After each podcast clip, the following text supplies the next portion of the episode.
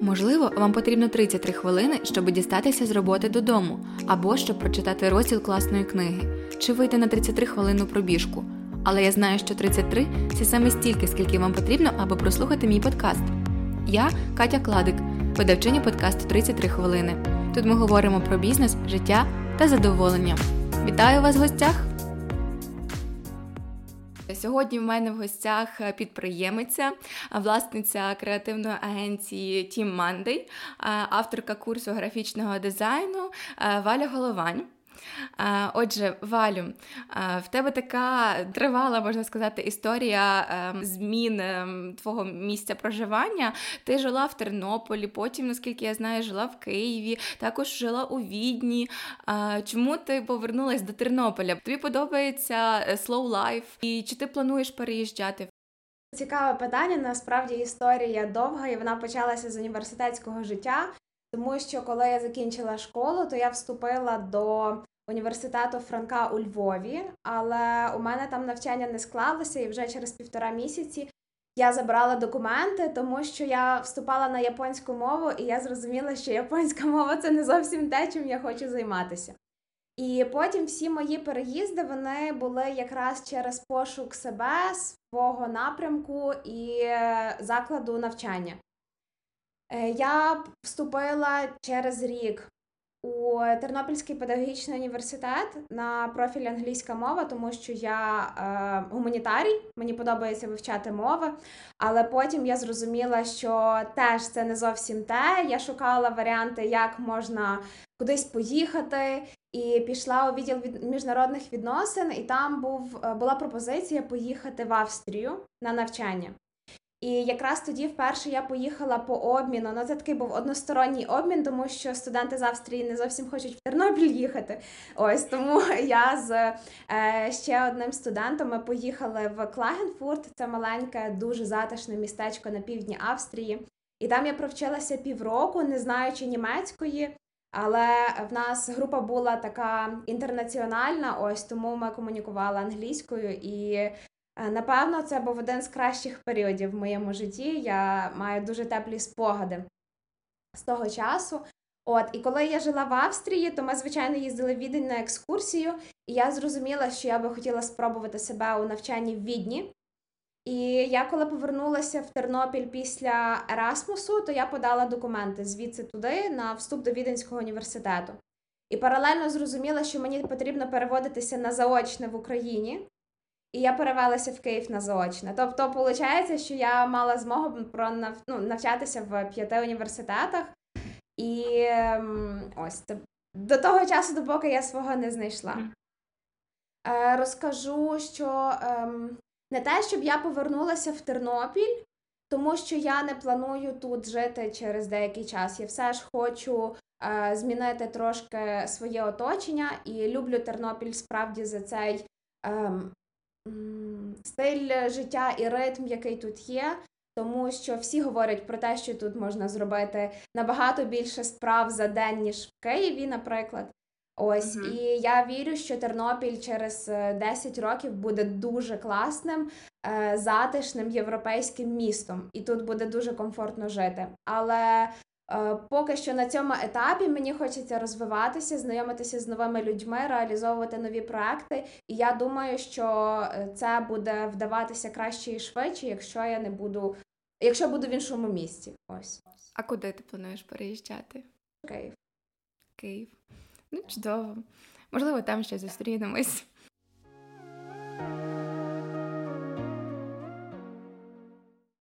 Дивись, ти е, отак от змінюєш міста, змінюєш країни, е, і таке назріває питання: чи відносиш ти себе до певного контексту, чи міста, чи країни? Чи ти зараз, як е, дуже популярне таке поняття, громадянка світу? Я себе бачу точно космополітом, тобто людиною, яка ну. Я дуже відкрита до світу, я відкрита до людей і проєктів, з різних країн, з різних національностей. Я обожнюю подорожувати і розумію, що е, кожна країна несе якісь цінності, але ну тобто.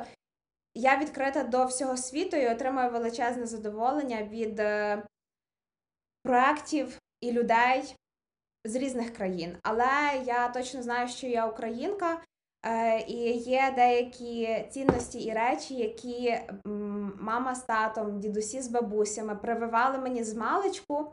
І це не стільки про патріотизм, скільки про те відчуття дому і звідки я походжу. І я знаю, що за моєю історією, історією мого роду, е, є справді великі цінності, які я хочу нести по своєму житті і передавати своїм дітям.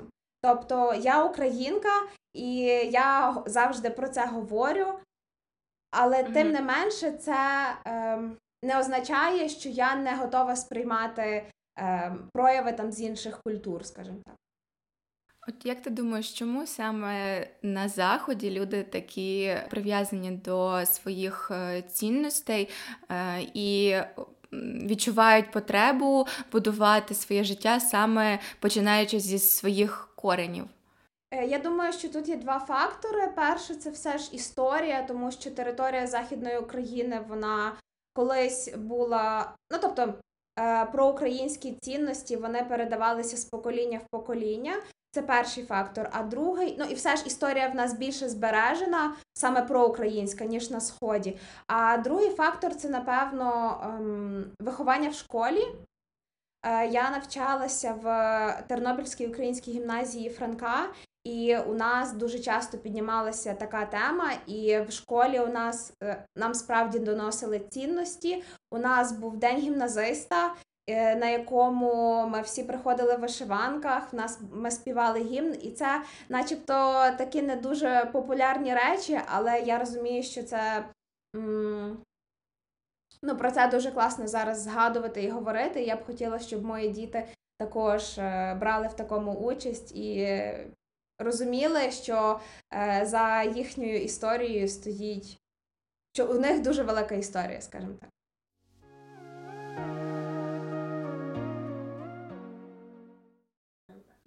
От я не маю на увазі якось е, дискримінувати е, українців з, з центральної України, із зі східної, із півдня, із Києва. Просто я відчула це на своєму досвіді, коли я от з друзями в Києві там ми сидимо, там п'ємо чай чи щось міцніше.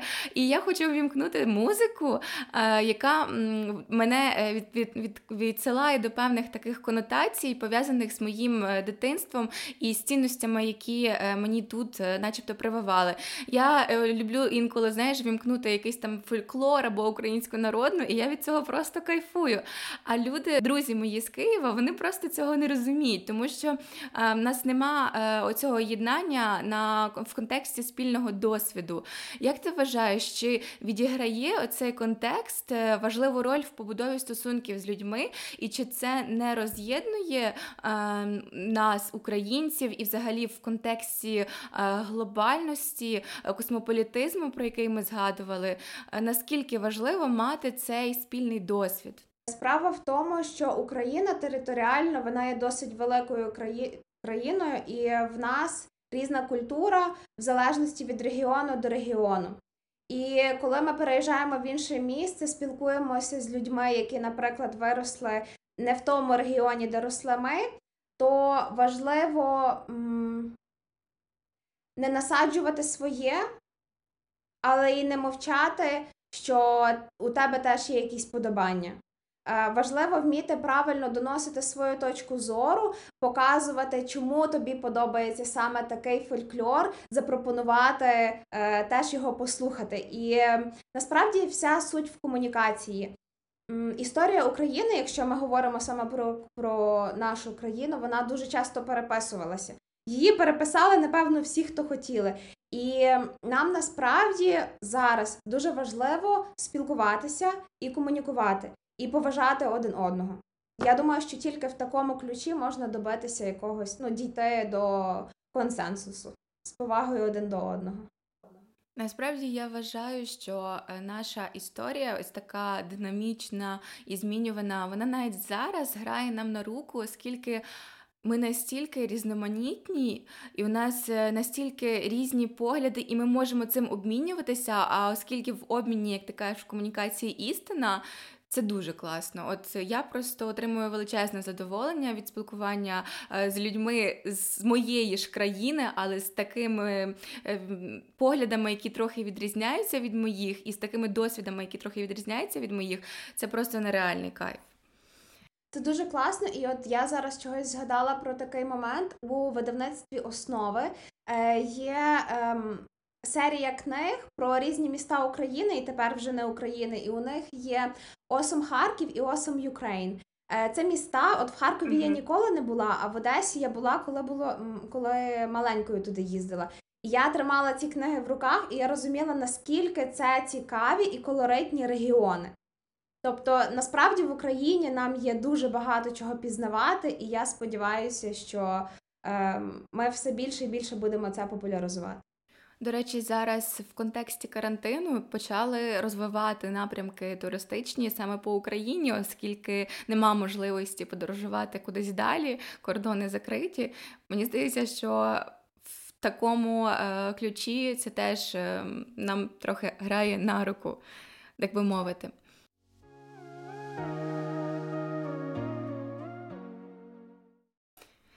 От е, говорячи про цінності, ти дуже часто е, згадувала про е, есенціальність, есенціалізм. І, відверто кажучи, перша асоціація це, мабуть, ти е, з есенціальністю. Я коли згадувала це поняття, чомусь цінності, які ти транслюєш через е, свої е, медіа, через свій інстаграм і е, свою агенцію, саме такі думки в мене викликають. І моя теорія есенціальність. Я трохи почитала про це, але я не глибоко ем, розібралася в темі, і в мене виникли такі думки, що, е, хоча це поняття існує вже давно, вже тисячоліття, але наразі це можна назвати таким собі видозміненим трендом серед молоді, який наче вилився із е, певних е, глобальних екологічних проблем. Тобто пішов тренд на сортування сміття, потім з'явився тренд на розумне споживання, і це перейшло в такий спосіб життя, який наразі е, модно, скажімо, приміряти. Але е, виникає думка, що тренди минають, е, і чи, чи може цей тренд минути, як на твою думку, чи можливо він коштував нам так дорого, що він не може просто так зникнути? Як ти вважаєш? Почну з того, що я сама до есенціалізму дійшла досить недавно, і це все сталося через те, що у мене був стиль життя, який мене виснажував, і я шукала шляхи, як можна поміняти ем, той ритм і режим, в якому я живу. Тобто я дійшла до до есенціалізму з якихось особистих потреб. Але я бачу, що я не одна така, і справді зараз є така тенденція, що все більше і більше людей до цього звертається. А причина цьому дуже проста. Е, ми живемо в шаленому шумі, і це створюють і мас-медіа, і соціальні мережі. Ми зараз маємо доступ до надзвичайно великої кількості інформації, і у нас виникає бажання охопити все і одразу. І важливо зрозуміти, що це просто нереально. І я сама, коли хотіла встигнути зробити 20 проєктів, е, поспілкуватися з друзями і в тому місті, і в тому місті, а ще приділити час собі і сім'ї. І я розумію, що це напевно неможливо. І тут став якраз е, есенціалізм більш популярний, і я його розумію як пріоритетність. Е, тобто важливо виділити ем, кількість проєктів, які тобі цікаві, і зрозуміти, які для тебе будуть найважливіші, або реалізація яких буде для тебе найбільш ефективна. В стосунках так само потрібно визначати пріоритетність. І коли ми розуміємо, що для нас найважливіше, то всю нашу увагу потрібно фокусувати і концентрувати якраз на цих двох-трьох пунктах. Тобто, таким чином ми максимум уваги приділяємо тій найменшій кількості, але найбільш ефективних проєктів. І колись, ну буквально півроку тому, я розуміла, що у мене постійно не вистачає часу. І це абсурд, тому що ну тобто ти постійно чимось зайнятий, але ти по факту не виконуєш ніяких результатів, скажімо так. І я зрозуміла, що це можна поміняти. І зараз я на шляху до цьому. Чи перейде цей тренд? Тут залежить від кожного і від е, того, як людина обирає жити. і в якому ритмі. А от в тебе є якісь е, цілі в контексті есенціалізму, і що вже вдалося реалізувати? В мене була ціль, вперш за все, втілювати ці підходи у своєму житті. І я не можу сказати, що я ще на 100% цим займаюся, але це проявляється принаймні і в побуті, і в спілкуванні з людьми. І я насправді отримую більше задоволення від е, такого стилю життя, коли там ну, less but better, скажімо так. Тобто ти е, його втілюєш, е, так би мовити, хаотично, не розділяєш своє життя на певні там, як сказати, підгрупи, там побут, стосунки, і кожне не пропрацьовуєш. Тобто ти просто визначила для себе якісь засади і намагаєшся за ними слідувати, правильно? Е, не зовсім так. Я таки розділяю побут, роботу, стосунки, саморозвиток, і вже в кожному з цих напрямків визначаю свої пріоритети. Угу. Просто Розумію. цих пріоритетів не буде 20, а буде 2, і на яких я фокусуюся. Ем, виникає думка, що ем, мінімалізм це е, начебто варійована і спрощена форма есенціалізму. Що ти про це думаєш? Основи в цих двох е, підходах вони справді близькі один до одного, коли людина просто усвідомлює, що їй потрібно фільтрувати все те, що відбувається навколо неї, і залишати для себе лише найкраще, те, що приносить їй задоволення і е, задовільняє потреби. Мені здається, що у така усвідомленість і ем, інтеграція таких підходів у своє життя це, мабуть, привілегія, ем, можливо, покоління Z, покоління Y. Я думаю, що така поведінка обумовлена умовами, в яких росли наші бабусі, дідусі, мами тати, і в яких ростемо ми. Ми ростемо справді в такому достатку, що сьогодні ми можемо отримати все, що ми хочемо, тому що у нас є до цього доступ.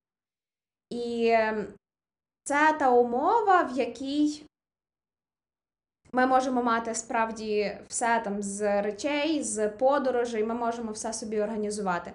У покоління наших батьків такого не було. І тому зараз можливо спостерігати такий, е, таку в них поведінку, що е, старше покоління теж має доступ до всього, і вони хочуть вони не думають про якість, а вони думають про кількість, оскільки цієї кількості не було, коли вони росли. Угу. А в наших однолітків, хто більш свідомо ставиться до споживання, е, ми розуміємо, що у нас є кількість, але нам вже не потрібна ця кількість, нам потрібна саме якість.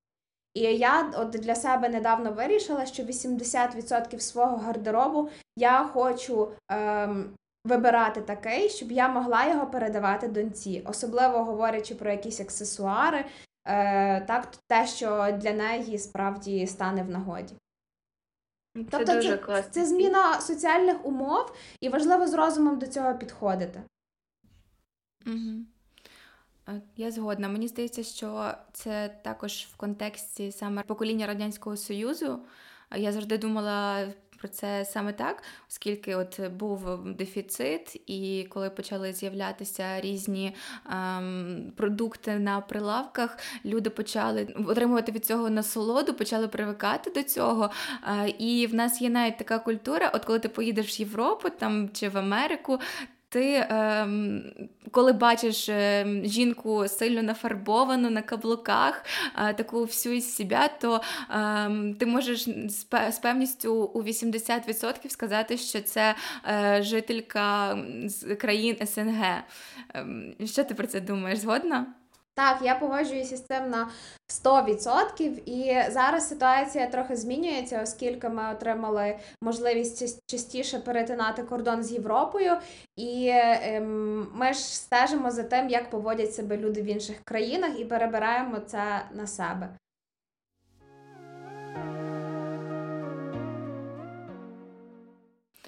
А які книги про есенціалізм ти можеш порадити почитати? Я би порекомендувала одноіменну книгу, яка так і називається Есенціалізм. Там у ній закладені усі основи. А також є книга, яка е, повпливала і змінила моє світобачення. Це книга, яка називається Mindset, авторки Карл Двек. Е, її можна знайти на Book Depository, це сайт англійський, який має безліч безліч книг, і вони безкоштовно доставляють в Україну книги.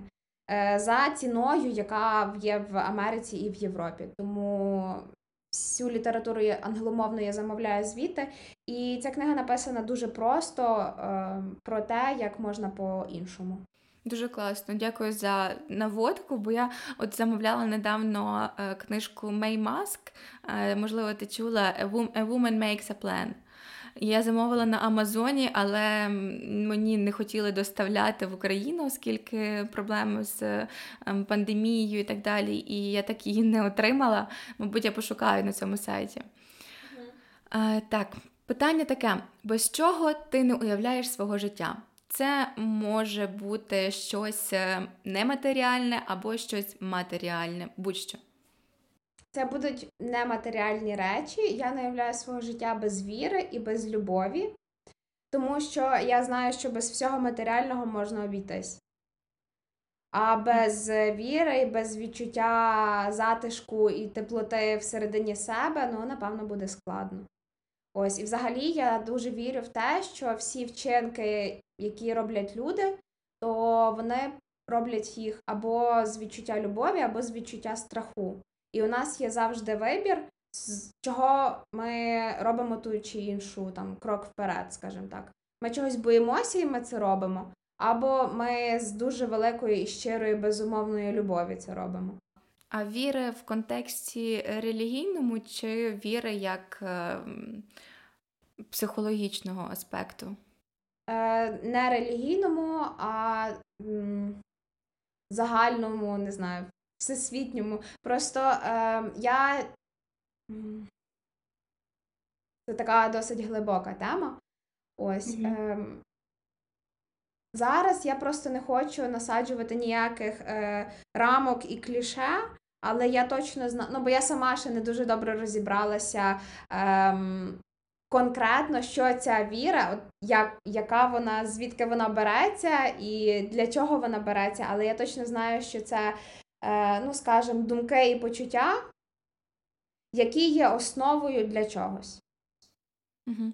Це те, що керує людиною, так. правильно? Так, правильно. саме так.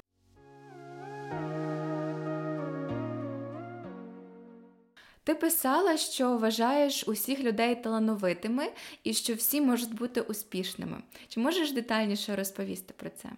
Е, я справді так вважаю, ця думка поки що не змінилася. Е, я вірю, що усі люди талановиті, проте не всі можуть з цим погодитися, і я часто бачу, як якісь е, умови заважають людям справді реалізовувати свій талант на 100%. І успішною також може бути кожна людина, але справа в тому, що поняття успіху в кожної людини різне. А що для тебе успіх? Якщо говорити про професійну сферу, то коли в людини є певна експертність, не пуста експертність, а пройдена людина пройшла досвід, і цей досвід готова передавати. Mm-hmm. І коли думку цієї людини цінують, це для мене успіх саме в понятті кар'єри. І, звичайно, е, міцні стосунки в сім'ї як з батьками, так і з чоловіком, і з дітьми. Тобто є три таких, е, скажімо, на три частини можна розділити стосунки в сім'ї: батьківські е, з партнером, з другою половинкою і з дітьми. Це дуже цінно, і якщо говорити про пріоритетність, то для мене сім'я і стосунки вони будуть е, як над кар'єрою, над роботою все ж таки. Бо зараз дуже по-різному. Ну, тобто, в кожної людини є вибір, це мій вибір. Угу, Я згодна. А в контексті стосунків із собою. Це, напевно, найважливіший аспект стосунків, який я не сказала вголос. Що для тебе успіх в контексті стосунків з собою? Таке глибоке питання. Успіх? Ну, напевно, коли ти знаходиш себе і знаходиш е, своє місце, Угу. займаєшся тією справою, яка тебе наповнює, знаходиш ті місця і тих людей, які тебе наповнюють і є твоїм ресурсом. Е, і коли ти пізнаєш себе, ну тут справа в тому, що е, успіх це ніби як, якась фінішна лінія. От ми щось робимо, ми до цієї фінішної лінії дійшли, і ми ніби успішні. Але у стосунках із собою немає ніколи цієї фінішної лінії, тому що ми завжди можемо розвиватися глибше і далі в, в цій темі. От я для себе визначила певну фінішну лінію, і я визначаю успіх в стосунках з собою це вміння слухати себе, е, вміння довіряти собі, вміння уникати цей шум, який навколо нас створений, тисячі думок е, з соцмереж, з від наших батьків, е, від наших друзів. І інколи це вони заважають нам почути себе. Мені здається, що успіх це коли ти вмієш себе себе чути. Як як ти думаєш? Я на 100% з тобою погоджуюсь. Е, Справді це дуже важливо вміти фільтрувати е, думку соціуму і не те, що навіть фільтрувати, а глибше себе чути і довіряти mm-hmm. собі. А ти як ти навчилась довіряти собі? Я ще вчусь. Ем, Я зрозуміла, що ніхто не знає краще мене і моєї мами. Ну, тобто, ем, Дуже важливо цінувати е, думку оточуючих, питатися, як вони вважають. А також важливо, ем, навіть якщо ці думки критичні, то важливо отримувати їх від тих людей, які довше живуть, які мають більше досвіду, і вони з точки зору з цього пройденого шляху можуть тобі щось сказати. Так? Е, це ті люди, які чогось добилися, і вони тобі можуть щось порекомендувати. Це дуже цікава думка, оскільки я недавно е, читала, що е, часто батьки і люди навколо нас е, бачать нас через якусь свою призму. Тобто наші батьки можуть е, бачити не нас, а бачити, начебто, якусь нереалізовану версію себе. Ем, І це не означає, що саме те, якими нас бачать наші батьки, що це такі є ми насправді. Часто так трапляється, коли батьки якісь свої плани намагаються реалізувати в дітях, і це не робить добра нікому, тому що навряд чи дитина точно стане тією картинкою, яку уявили собі батьки. І це не зробить щасливими батьків, ну і дитина сама по собі щасливою теж не виросте. І я зараз, до речі, читаю, почала читати літературу про виховання. Ем, і я розумію, що дуже великий е, кайф дозволяти дітям рости такими, якими вони ростуть. І я зрозуміла, що найефективніше виховання тоді, коли батьки своїм прикладом показують, як правильно чинити у світі. Тобто, я це розумію так, що якщо мама вчить дитину чомусь а сама так не робить, то і дитина так не буде робити. І набагато важливіше показувати своїм прикладом і доносити якісь цінності, е, ніж просто це говорити впусту.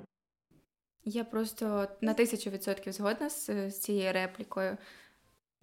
Часто часто про це думала, особливо ще навіть в дитинстві, коли в мене там були якісь конфлікти з батьками, я казала, от ти мене вчиш цього, чого ти так не робиш?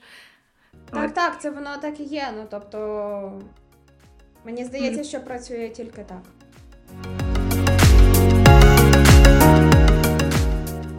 Це була перша частина інтерв'ю з Валею. У наступній ми поговоримо про те, як Валя обрала свій напрямок, як відбирає людей у команду, про те, як вона реєструвала свій бізнес та які податки платить. Також Валя розповість про своє бачення підприємництва в Україні та світі в контексті пандемії, поділиться думкою про інфобізнес та корисними фільмами і книгами.